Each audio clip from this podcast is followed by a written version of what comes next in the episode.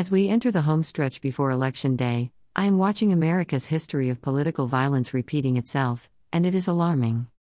Here in Philadelphia, the cradle of American liberty, the 2020 presidential election was marred by city officials receiving death threats, armed men driving to the Pennsylvania Convention Center as votes were being counted, and tense protests by competing sets of demonstrators.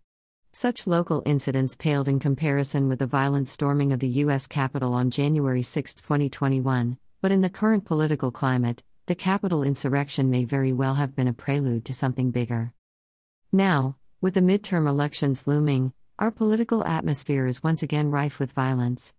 A conspiracy theorist broke into the home of House Speaker Nancy Pelosi and beat her 82 year old husband with a hammer.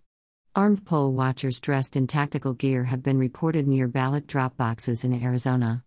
Right wing social media figures are advising users to arm themselves for civil war, while Republican politicians sow doubts about the results of an election that hasn't even happened yet. All of this is occurring as threats of violence against members of Congress and other political leaders continue to escalate, and issues of race swirl over all of it like a poisonous ether.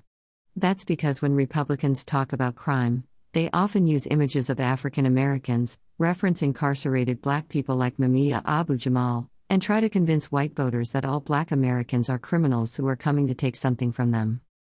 This racist political atmosphere is eerily reminiscent of the dynamic that led to the murder of black voting rights activist Octavius V. Catto in Philadelphia on Election Day, October 10, 1871. At the time, the Republican Party was aligned with civil rights, while Democrats were the party of white supremacy. Many Irish immigrants, who were fighting to grow their political power in a nation that did not initially welcome them, found jobs as police officers. They overwhelmingly supported the Democrats and their racist ideology, a corrosive dynamic that Frederick Douglass described in his 1853 speech, The Slavery Party. The Irish people, warm hearted, generous, and sympathizing with the oppressed everywhere, when they stand upon their own green island, are instantly taught, on arriving in this Christian country, to hate and despise the colored people, Douglass said. They are taught to believe that we eat the bread which of right belongs to them. The cruel lie is told the Irish that our adversity is essential to their prosperity. On Election Day 1871, police stood by as armed white men roamed the streets of South Philadelphia's black community, using violence to suppress the African American vote. An Irish Democratic Party operative named Frank Kelly murdered Catto, who was trying to encourage black Americans to cast ballots for Republicans. Catto was pronounced dead at a police station, and though it was common knowledge that Kelly killed Catto, Kelly was tried and acquitted years later by an all white jury. Today, the racial and political calculus is more complicated, as some people of color are aligning against black Americans in the hopes of gaining greater political and economic power for themselves. In Los Angeles, for example, prominent Latino political leaders were caught on tape uttering racist remarks about black people while scheming to realign city council districts to increase Latino political power and decrease the clout of black voters. Two of them have since resigned from their posts. Two others have not.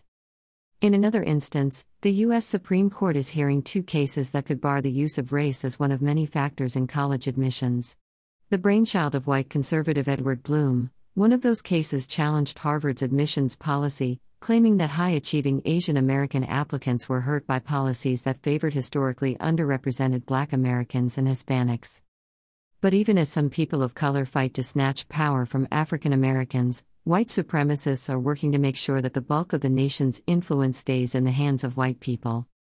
Could that mean that roving bands of white thugs could take to the streets on election day as they did in 1871? Given that we watched a mob of thousands attack the U.S. Capitol on January 6, 2021, I believe that is within the realm of possibility. I can only hope that as the browning of America continues, and white conservatives see their numbers dwindling, black Americans and other people of color will resist fighting each other for crumbs. The wisdom of Douglass echoes through the centuries one group's adversity is not required for another's prosperity. Our history of political violence doesn't have to be our future. To avoid it, we must fully come to grips with our past. This content was originally published here.